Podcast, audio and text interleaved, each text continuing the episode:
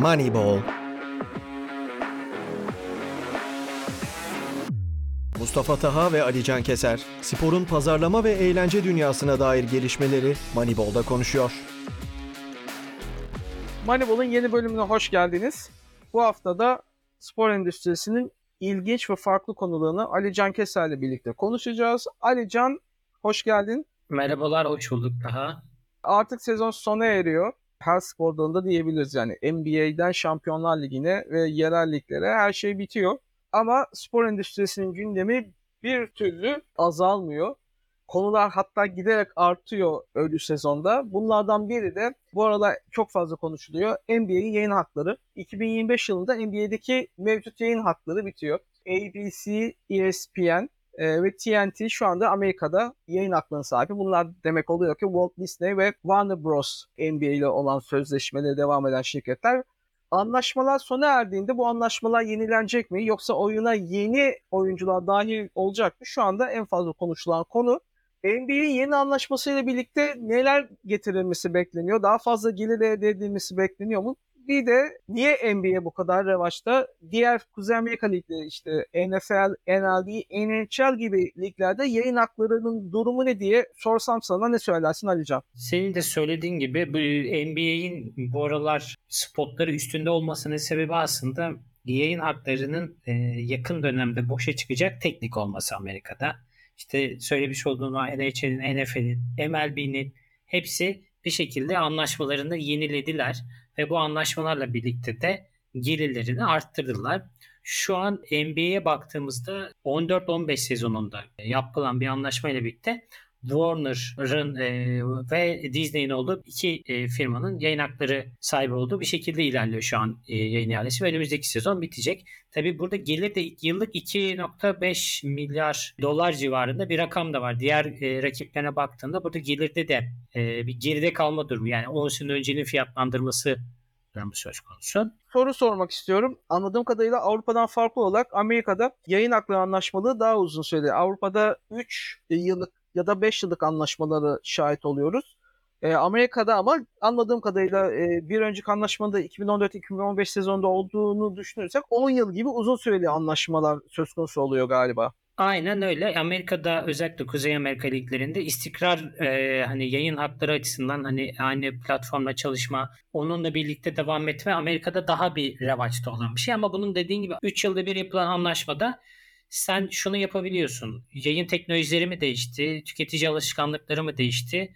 Hemen ona göre kendin bir şekilde yeni bir modelle işte streaming platformuyla anlaşarak bunu getirebiliyorsun ama mesela NBA açısından ESPN'de kabloludalar şu anda.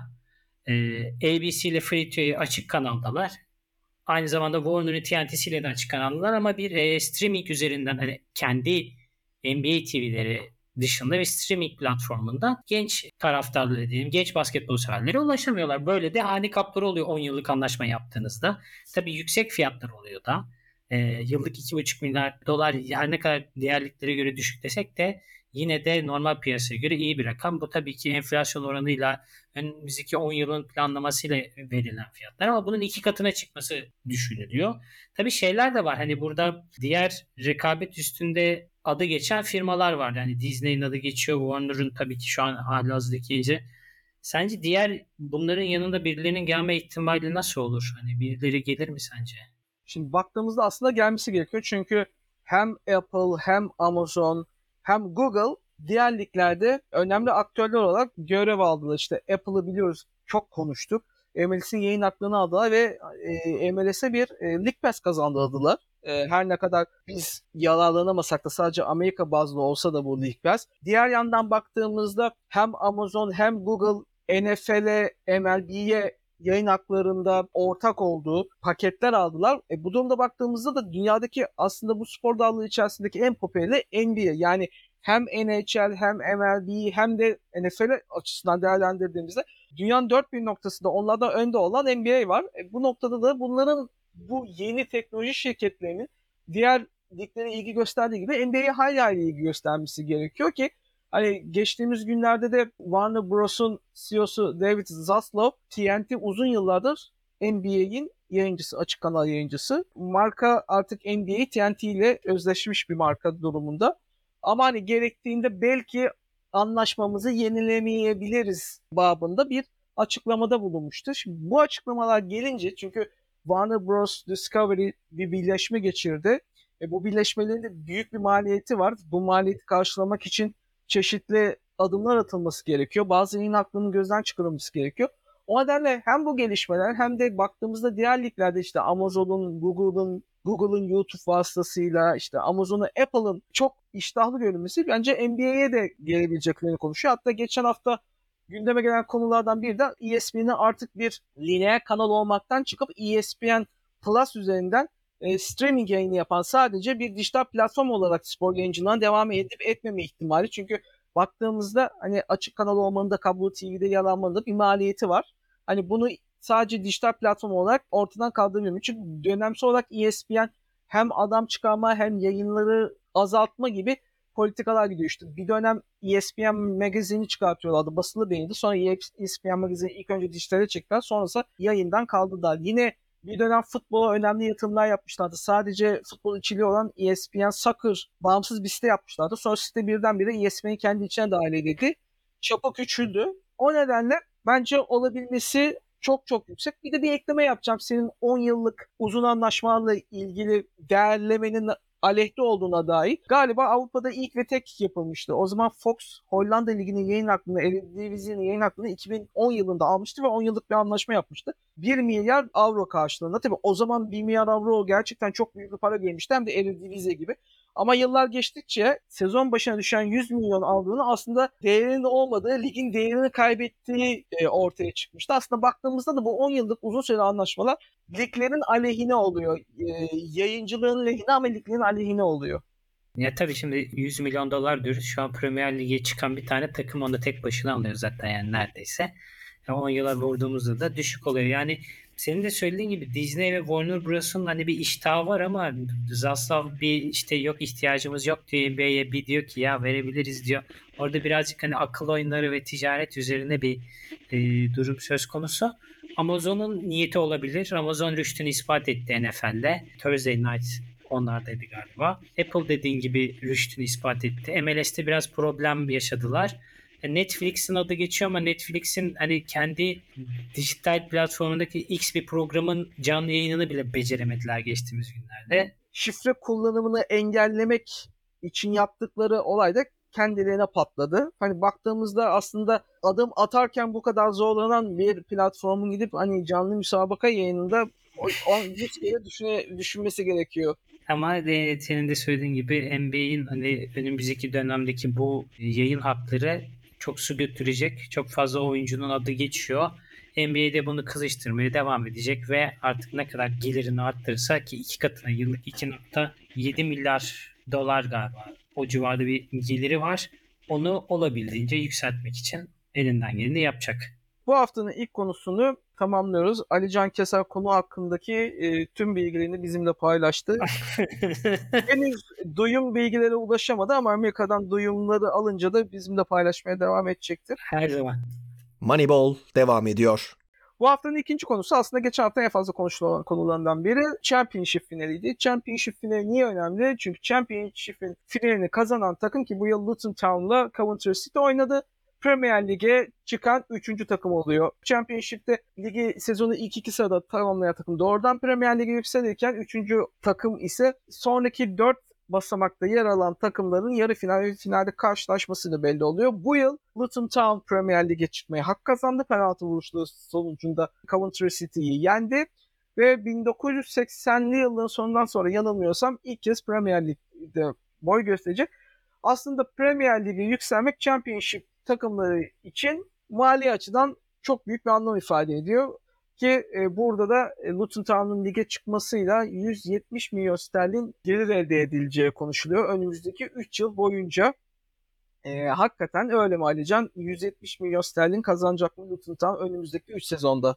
Önümüzdeki 3 sezonda en kötü senaryoda aslında 170 milyon sterlin kazanacak. Paraşüt ödeme dedikleri ödemeler de dahil aslında buna. Bu paraşüt ödeme ne oluyor? 170 milyon doların içerisinde önümüzdeki sene Luton alacağı bir 90 milyon sterlin var zaten. Yani bir Premier Lig ekibinin zaten hali hazırda cebine attığı para. Kaldı ki eğer Luton olmadı, beceremediler ve aşağıya düştüler. Bu sefer bu gelir gittikçe azalmaya başlıyor. 80 milyon sterline düşüyor. İkinci sene için düştükleri ilk sene yani düştükleri ilk sene 80 milyon dolara düşüyor. Ardından da 70 milyon sterline düşüyor düştükleri ikinci sene. Toplam bir 170 milyon sterlinlik bir ödeme var.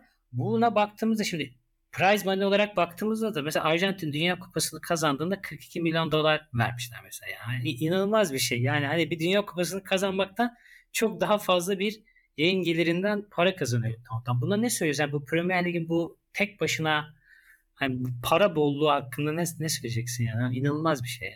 Dünyanın en değerli ligi, en ilgi gören ligi olmanın ödülünü alıyor. Baktığımızda zaten e, ben geçen hafta bir tweet paylaşmıştım. Daily Mail hani bu yıl para ödüllerini açıklamıştı Premier Lig'de sezon sona ermesinden. Örneğin Southampton küme düşmesine rağmen 102 milyon sterlin alacak ki zaten çoğu ligden düşen takım ertesi sezon tekrar Premier Lig'e yükseliyor. Çünkü bu paraşüt ödemeleriyle otomatik olarak diğer Championship ekiplerinden daha fazla bütçeye sahip oluyorsunuz. Lige yükseldiğinizde de bu alacağınız ödemeyi öngörerek çılgın transferler yapabiliyorsunuz. İşte Fulham 3 kere bunu yaptı. Üçünde de başarılı olamadı. Bu sezon biraz daha makul transferler yaptı. Takım kimliğini korudu. Ligde çok rahat bir pozisyonda sezon başından sonuna kadar devam ettiydi. Orta sıralarda küme düşme korkusu yaşamadı. Ama baktığımızda Nottingham Forest tam 20 yıl sonra lige çıktı ve 32 transfer yaptı yanlış hatırlamıyorsam ara transfer dönemiyle birlikte.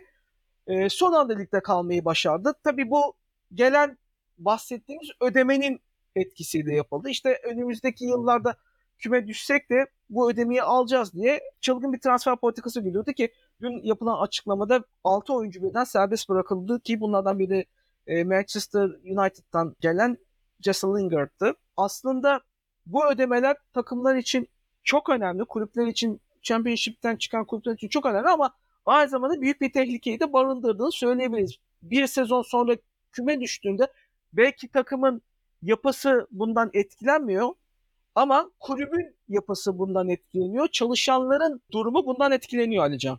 Bir tarafta güzel haberler, bir tarafta işte 170 milyon sterlinler havada uçuşuyor. Diğer tarafta da hani madalyonun diğer yüzünde de ligden düşen bir takımın aslında e, futbolcuları hani şey konuşuyor. Hani akıllı bir takımsanız zaten düşme maddesi koyarsınız ve düştüğünüz zaman oyuncularla ya sözleşmenizi gözden geçirirsiniz ya işte serbest kalma maddesi eklersiniz. Oyuncular bir şekilde sizin sırtınızı hani yere getirmez ama personeliniz hani bunun içinde 2015-2016 sezonunda düşen Aston Villa'dan örnek veriyorlar. İşte 130 tam zamanlı çalışan, 400 yarı zamanlı çalışan, 530 çalışanı işten çıkartıyorlar. Yani işte orada zamanda CEO görevine gelen Keith Vines e, yaptığı açıklamada biz o zaman elimize baktık ve maliyetlerimizi hesapladığımızda hospitality ve yemek giderleri gibi şeylerin hani azaltılması gerektiğini ve bunların bize para kazandırmaması gerektiğini söylemişti. Yani bunları getirmeyeceği için bunları da e, düşüşe gitmemiz gerekiyor demişti. Şeyi hesaplamışlar haberde şey vardı o çok ilginç hakikaten. Yani şöyle baktığın zaman yani Premier Lig'de şu an 6 tane 7 tane takımın düşme ihtimali yok.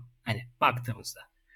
Onun dışında kalan 13 takım var ve 3'ü düşüyor. Yani yaklaşık %25. Yani şöyle söylüyorum. Bir Premier Lig takımında işe başladığınız zaman sezon sonunda işinizi kaybetme ihtimaliniz %25. Yani bu ihtimalle işe başlar mısınız? Şunu da eklemek lazım senin dediğine. Bir kulüp Premier Lig'den düştüğünde burada bahsettiğim paraşüt ödemeleri Premier Lig'den düştüğünüzde evet düşüyorsunuz ama Championship'te fark yaratmanızı sağlıyor. O ödemeye rağmen gerinizin %60'ını kaybediyorsunuz. Gerinizin %60'ını kaybedince doğal olarak ilk önce saha içerisinde gitmiyorsunuz bu e, yaptırımlara. Senin de bahsettiğin gibi kulüpte idari departmanlarda işte pazarlama departmanında çalışanların sayısını azaltıyorsun. 100 kişiyle çalışacağınızda pazarlama departmanında 20 kişiyle çalışmayı tercih ediyorsunuz. Çünkü saha içerisinde herhangi bir tasarrufta bulunmak istemiyorsunuz. Ama tabii burada çok fazla gündeme gelmiyor ama İngiltere'de çok önemli konulardan biri de kulüplerin yaptığı e, sosyal sorumluluk projeleri. E, her kulüp neredeyse yılda 100 farklı çalışma yürütüyor. Bir Premier Lig kulübü eğer Championship'e düşerse 106 farklı programdan 30 milyon sterlinlik yatırımını neredeyse onda bire indiriyor. Bu da baktığımızda aslında toplumsal olarak Premier Lig'den küme düşülmesinin o kulübün olduğu şekle genel olarak yaptığı sosyal olumsuz etkiyi de gündeme getirmiş oluyor. Toplumdan aldığın aslında bir nevi topluma verememiş oluyor. Bu da tabii ki e, işin futbol dışında daha sosyal sorumluluk tarafı. Totalde baktığımızda işte senin söylediğin gibi o takımın idari ekibinin saha içindeki maliyeti düşürmemek için tamamen saha dışındaki çalışanlara ya da diğer departmanlara odaklanması aslında hani günün sonunda tamamen her şeyin 11 tane adamın aldığı sonuca baktığı gerçeğini de bize de bir kez daha yansıtıyor. Yani siz ne yaparsanız yapın 11 tane adam o topu iki direğin arasına sokamadığı zaman takımların aslında istediği herhangi bir durum söz konusu olamıyor. Ve Luton tam gülerken Southampton, Leicester ve Leeds'te bakalım nasıl dönecekler önümüzdeki sene merakla bekliyorum ben açıkçası. Ki şunu söylememiz gerekiyor. Leicester City bundan tam 7 yıl önce Premier Lig'de büyük bir sürpriz atarak Premier Lig'den belki de en büyük sürprizi imza atarak şampiyon olmuştu. Şampiyonluğunun 7. sezonunda küme düştüler ve bir sürü oyuncunun da kulüpten ayrılacağı konuşuyor. İşte Çağlar Söyüncü e, milli takımın değişmez isimlerinden biri. Atletico Madrid'de anlaştı. Zaten serbest kalıyordu. İşte Tielemans serbest kalarak kulüpten ayrılacağını açıkladığını biliyoruz. Hani baktığımızda kadroda da büyük bir küçülme yaşayacak ki 7 yıl önce e, Premier Lig'de şampiyon olmuş. Geçtiğimiz 3 sezonda da ilk 8'de ilk 10'da yer alan bir kulüpten bahsediyoruz. Bir sezon içerisinde büyük bir düşüş yaşadı. Sezon başlarken de muhtemelen Premier Lig'e yeni çıkan ekiplerden Burnley'i bir kenara bırakırsak e, Sheffield United'la Luton Town'un küme düşmenin en büyük adaylarından biri olacağı konuşulacaktır. E, her sezon olduğu gibi bu sezonda örneğin sezona girerken küme düşmenin adayları olarak Nottingham Forest gösterilmişti. E, yine Premier Lig'e yeni çıkan takımlar gösterilmişti ama hani Southampton gibi, Leicester gibi, Leeds United gibi geçen yıl Premier Lig'de yer alan kulüpler düştü ki bu kulüplerin hepsinin Premier Lig'de önemli bir geçmişi olduğunu da söylememiz gerekiyor. Diyelim ve bu kadar para konuştuk. Sadece para konuşurken Premier Lig'in parasını konuşmayalım. Dünya futbolunun en değerli 30 futbol kulübünü konuşalım o zaman. Üçüncü konumuzda da buna değinelim. Moneyball devam ediyor. Aslında 30 mu 20 mi ona bir ona da karar vermedik. Sağ olsun e, hem Sportico hem Ford geride kalan iki hafta içerisinde e, dünya futbolunun en değerli kulüplerini açıkladı. Her iki markanın da biri spor endüstrisi üzerinde çeşitli araştırmalar, yayınlar, haberler e, yayınlayan bir ajans diyebiliriz Sportico'ya. Forbes'a da dünyanın en önemli ekonomi finans dergilerinden biri olduğunu söylüyoruz ama her ikisi de Amerika merkezli olduğunu belirtmemiz gerekiyor ki bu listenin ana gündem maddelerinden biri bu. Çünkü bu listede yer alan dünyanın en değerli futbol kulüplerinde 5 büyüklük dışında sadece bir lig yer alıyor ve o da MLS. Evet, MLS nasıl bu ligde yer alıyor? Bizim de Bizi de çözemedik. konuştuğumuz bir husus. Baktığımızda ki bence konuyu buradan başlamamız gerekiyor. Çünkü her zamanki olağan şüpheli işte Real Madrid, Manchester United, Barcelona, Liverpool, Premier Lig ekipleri dünya futbolunun en değerli kulüpleri oldu işte. İstersen sen söyle ki en güncel olan listeden konuşalım istersen. Bu hafta içerisinde açıklanan hatta Mayıs ayının son günü açıkladı Ford. Dünya Evet. futbolunun en değerli 30 kulübünü. Real Madrid e, ilk sırada hani listenin en başında Real Madrid var aslında. Real Madrid hani bu şaşırdığımız bir şey değil. Listenin ikinci sırasına United'ın bir yükselişi var. United'ın yükselişindeki en büyük sebeplerden bir tanesi aslında şey %30'luk bir artış var burada United'ın değerinde. E, bu satın alma süreci ve verilen teklifler Manchester United'ın 6 milyar dolarlık yani Real Madrid 6.07 milyar dolar, Manchester United 6 milyar dolar olarak 6 milyar barajını geçen iki takım var burada. Üçüncü sırada da her şeye rağmen hani bütün başarısızlıklarına, bütün ticari ve ekonomik e, negatif kararlarına rağmen Barcelona burada üçüncü sırada yer alıyor. Bu da birazcık La Liga'nın ve Real Madrid olan rekabetinin de tabii kendilerine faydası olduğunu söyleyebiliriz. Burada bence şey de çok önemli Alican. Marka değeri. Yani baktığımızda Manchester United 10 yıldır Premier Lig'de şampiyon olamıyor. Çok fazla olumsuz şekilde konuştu. İşte en son kaç programdır satışını konuştuk. Şimdi artık satılacak mı satılmayacak mı o bile belirsiz. Ama baktığımızda dünyadaki tüm kıtalarda işte tüm coğrafyalarda sahip olduğu popülerlik elde ettiği ün diyelim değerli olmalarını sağlıyor. Manchester United bize tam bunu veriyor. Çünkü şu koşullarda baktığımızda Manchester City'nin Manchester United'dan şu başarılarla geride kalan 10 yıla baktığımızda daha Evet. değerli olması gerektiğini söylüyor ama değerlilik sahip olduğu popülerlikle ilgili ve Manchester United Sir Alex Ferguson döneminde inşa ettiği İngilizce'de legacy denilen saygınlıkla, mirasla ilgili bir durum ve o mirası hala yiyorlar ve bunun karşılığında da baktığımızda 6 milyar dolarlık bir gelir var ki şurada söylememiz gerekiyor. Real Madrid ve Manchester United dışında 6 milyar dolar e, barajına geçen futbol kulübü de yok. Onu soracaktım. Yani bu kadar başarıya rağmen City futbolunu konuşuyoruz. İşte City öyle uçuyor böyle uçuyor ama marka değerinde o legacy'yi daha kuramadıkları da görüyoruz. Yani United kadar. Onu soracaktım sana. Hani neden şu an 5. sırada mesela Bayern Münih'le kafa kafayalar yani hani aslında bu şeyle bence Manchester City'nin yaptığı geçen hafta da konuştuk. Yönetimsel kararlarla ilgili. Manchester City, City Futbol Grup bünyesinde kendini ön plana çıkarmaktan daha farklı bir yol izliyor. Dünyanın farklı coğrafyalarında işte her coğrafyada Asya'da, Güney Amerika'da, Kuzey Amerika'da ya kulüpler satın alıyor ya da kendisi kulüpler kuruyor ve o kulüpleri ön plana çıkartıyor.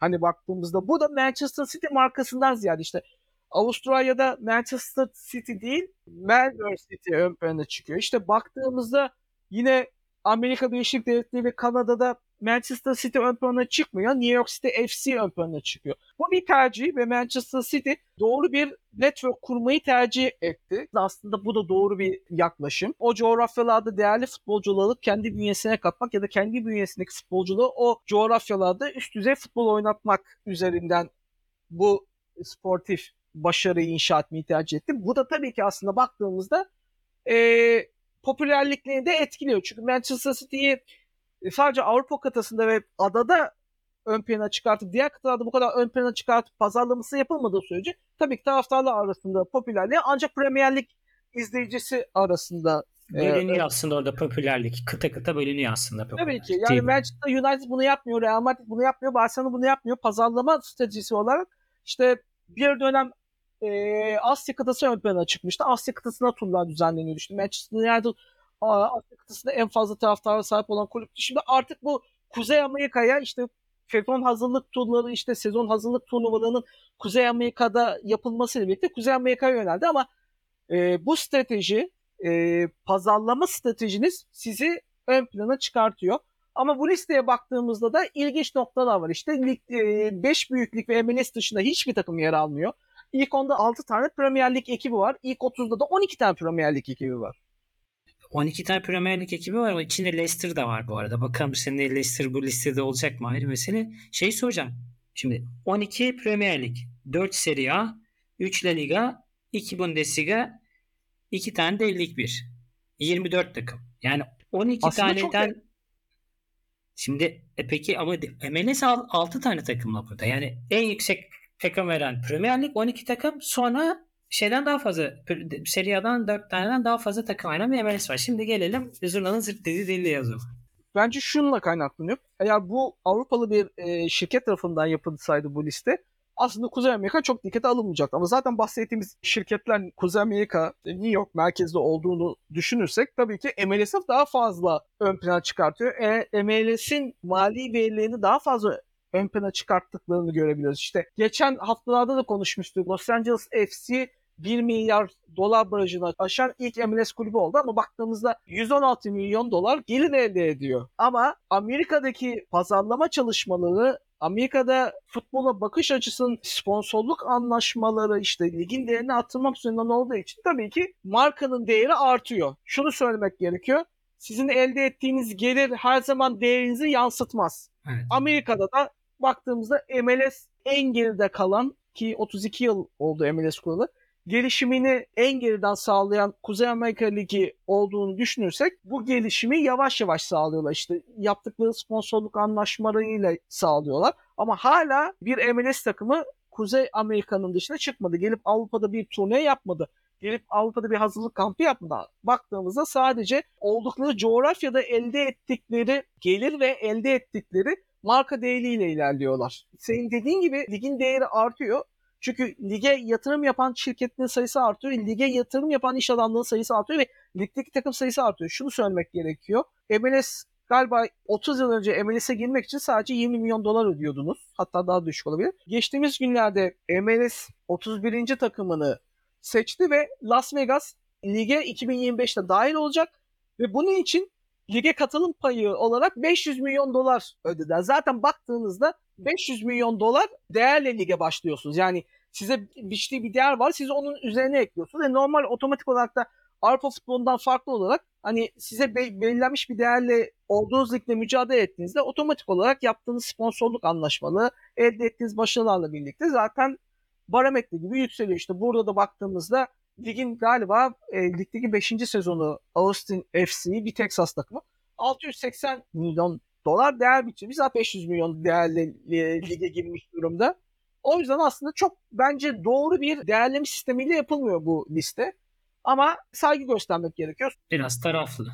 Evet yani PR çalışması ya biraz Amerika PR çalışması gibi birazcık. Aynen. Yani hani zaten 2026'da bir Dünya Kupası var. O Dünya Kupası'nı köpürtmek gerekiyor. 48 takımla ilk Dünya Kupası'na şahit olacağız. Amerika'da futbolla ilgilenen e, yönetim organları bu Dünya Kupası'nı futbolu ilgiyi daha da arttırmak açısından e, önemli bir fırsat olarak görüyor ki şunu söylememiz gerekiyor. Evet Amerika'da futbol bildiğimiz bizim futbol, Amerikan futbolu değil tabii ki konuştuğumuzda. Profesyonel düzeyde diğer liglerin gerisinde olsa da lise ve ortaokullarda en fazla yapılan spor dalları içerisinde, en fazla tercih edilen spor dalları içerisinde e, ikinci sırada yer alıyor futbol. liste birazcık şey potansiyeli fiyatlıyor aslında. Futbola büyük ilgi var ve de özellikle de kadın futbolu Amerika'da çok revaçta. Baktığımızda Amerika'nın hem sportif hem de eğlence dünyasının ünlü figürüne devamlı olarak Kadınlar Ligi'ne yatırım yapıyor. Kadınlar Ligi'ndeki kulüplere, takımlara, franchise'lara yatırım yapıyor. Bu nedenle aslında Amerika'da futbol yükselen bir değer ama sonuçta yükselen değerin en önemli etkini sahadaki futbolcular ve hali hazırda bir futbolcu kariyerinin en verimli dönemlerini böyle çok ekstrem örnekler olmadığı sürece Avrupa'da geçiriyor. Emeklilik döneminde Asya'dan daha ziyade Amerika'yı tercih ediyor. Burada belki söyleyebileceğim bir şey olabilir bu takımların burada olmasına da. Kapalı bir lig olduğu için düşme yok. İşte Leicester gibi değerini çok keskin şekilde kaybedemez. Hani belki yer, yersem oradan diyebilirim bunların bu kadar değerli olduğunu ama dediğin gibi bir geleceği potansiyel e, fiyatlandırması. 2026 Dünya Kupası. Gelir gider dengeleri evet ama e, günün sonunda Amerikan futbolundaki gelişimde Amerikalıların kendilerini pazarladıkları kadar olmasa da bir gelişme var diyebiliriz. Saha içerisinde oynanan futbolu seyretmek için hala bir bir bir bir, bir tane e, sebebimiz olması gerekiyor ve o sebebimiz en azından kendi adıma söylüyorum benim yok. yani ben de e, kalkamam o saatte. Daha MLS için NBA için kalkarım ama daha MLS için o saatte kalkamam ben de. Hatta NFL ve NHL için de kalkılabilir ama MLS için ne yazık ki kalkamam. Çünkü zaten Amerika'nın en iyi futbolcuları da Avrupa kıtasında geliyor. Yani diyerek e, bu konuyu sonlandırmamız gerekiyor. Yoksa Ali Can'la biz bu konuyu ta sabaha kadar konuşuruz. Moneyball'un bir bölümünün daha sonuna geldik. Umarım keyifli bir sohbet dinlemişsinizdir. Biz Ali Can'la çok keyifli konular konuştuk. Önümüzdeki hafta yeni bir bölümde görüşmek üzere. Hoşçakalın. Bizi dinlediğiniz için çok teşekkürler. Hoşçakalın.